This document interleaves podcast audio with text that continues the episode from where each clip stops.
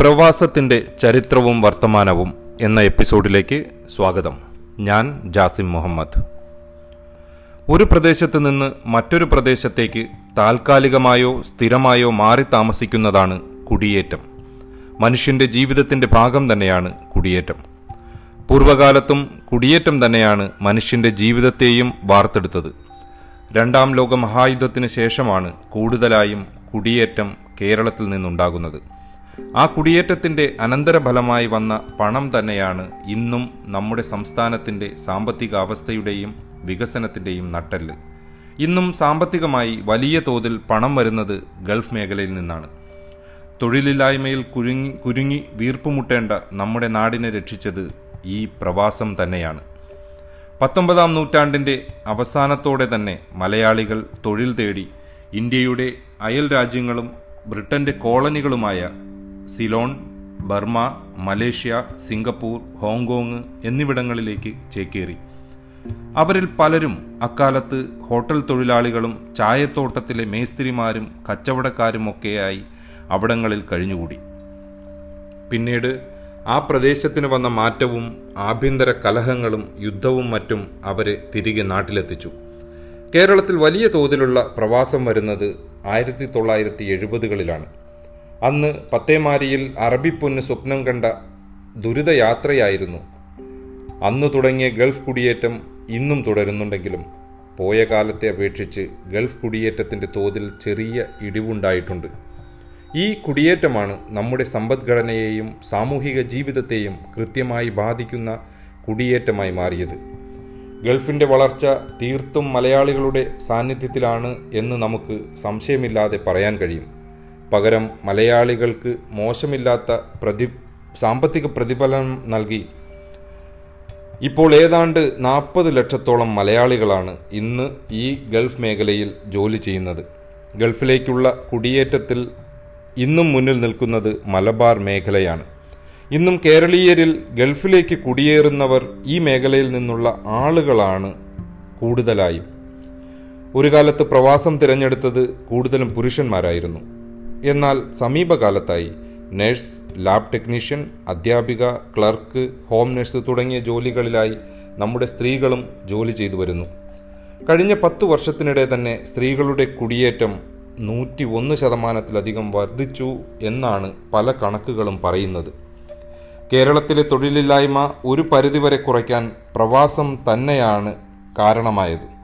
എഴുപതുകളിൽ ഇന്ത്യയിലുണ്ടായിരുന്ന വിദേശ നാണയ പ്രതിസന്ധിയെപ്പോലും തരണം ചെയ്യാൻ സാധിച്ചത് പ്രവാസി മലയാളികൾ അയച്ച പണത്തിന്റെ ബലത്തിലാണ്.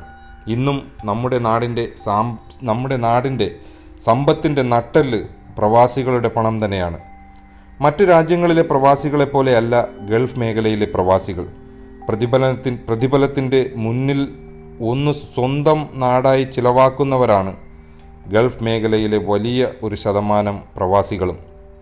കൂടാതെ മറ്റു രാജ്യങ്ങളിലെ പ്രവാസികളിൽ പലരും തിരികെ വരാൻ താൽപ്പര്യപ്പെടാറുമില്ല ഇന്ന് ഗൾഫ് മേഖല അതായത് പശ്ചിമേഷ്യയിലെ കുടിയേറ്റം കുറഞ്ഞു വരുമ്പോൾ കേരളീയർ പുതിയ ഇടങ്ങൾ തേടി ചേക്കേറുകയാണ്. വികസിത രാജ്യങ്ങളായ ഓസ്ട്രേലിയ ന്യൂസിലാൻഡ് കാനഡ എന്നിവിടങ്ങളിൽ ഇന്ന് കുടിയേറ്റം വർദ്ധിച്ചു വരുന്നു. കേരളീയരുടെ വിദ്യാഭ്യാസവും തൊഴിൽ നൈപുണ്യത്തിലും വന്ന മാറ്റങ്ങളാണ് ഇതിന് പ്രധാന കാരണം. മുൻകാലത്ത് ആർക്കും തൊഴിൽ തേടി പ്രവാസിയായി വിദേശത്ത് പോയി ജോലി നോക്കാൻ കഴിയുന്ന സാഹചര്യമുണ്ടായിരുന്നു. ഇന്ന് കൃത്യമായ തൊഴിൽ നൈപുണ്യം കൈക്കലാക്കിയവർക്ക് മാത്രമുള്ളതായി പ്രവാസം മാറി. മറ്റു ജോലികൾ അതായത് നിർമ്മാണ മേഖല കഫ്തീരിയ ചെറുകിട ഹോട്ടൽ സൂപ്പർ മാർക്കറ്റ് തുടങ്ങിയ മേഖലകളിൽ ചെറിയ വേതനത്തിന് ജോലി ചെയ്യാൻ അയൽ രാജ്യങ്ങളായ നേപ്പാൾ ബംഗ്ലാദേശ് മ്യാൻമാർ ശ്രീലങ്ക തുടങ്ങിയ രാജ്യങ്ങളിൽ നിന്ന് ആളുകൾ എത്തുന്നു. ഇത് ആ മേഖലയിലെ ജോലി ചെയ്തു വന്നിരുന്ന പ്രവാസികൾക്ക് വലിയ തിരിച്ചടിയായി. ഗൾഫ് മേഖലയിലെ പ്രവാസത്തിന് അവസാന നാളുകളെത്തി എന്ന് വിശ്വസിക്കുന്ന ഒരു വലിയ വിഭാഗം കേരളീയരെ ഇന്ന് നമുക്ക് കാണാൻ കഴിയും. ഈ ഭീതിയുടെ കാര്യത്തിലും ഒരു സത്യമുണ്ട്. മുൻകാലങ്ങളിലെ പോലെ ഇന്ന് ഗൾഫ് മേഖലയിലെ മലയാളി സാന്നിധ്യം ആവശ്യമായി വരുന്നില്ല. അതത് രാജ്യത്തെ ജനത തന്നെ ഇന്ന് അതത് രാജ്യത്തെ ജനത തന്നെ ഇന്ന് പ്രവാസികൾ ചെയ്തിരുന്ന തൊഴിൽ ചെയ്യാനുള്ള വൈദഗ്ധ്യം നേടിയിരിക്കുന്നു. ഒരു സുപ്രഭാതത്തിൽ എല്ലാവരും തിരികെ നാട്ടിലെത്തേണ്ടി വരുമെന്ന ഭീതിയും മലയാളികൾക്കുണ്ട്. ഇന്ന് യു കെ ജർമ്മനി അമേരിക്ക തുടങ്ങിയ രാജ്യങ്ങളിലെല്ലാം വലിയൊരു പ്രവാസി സഞ്ചയമുണ്ട്. അമേരിക്കയിൽ മാത്രം അഞ്ച് ലക്ഷത്തിലധികം പ്രവാസി മലയാളികളുണ്ട്.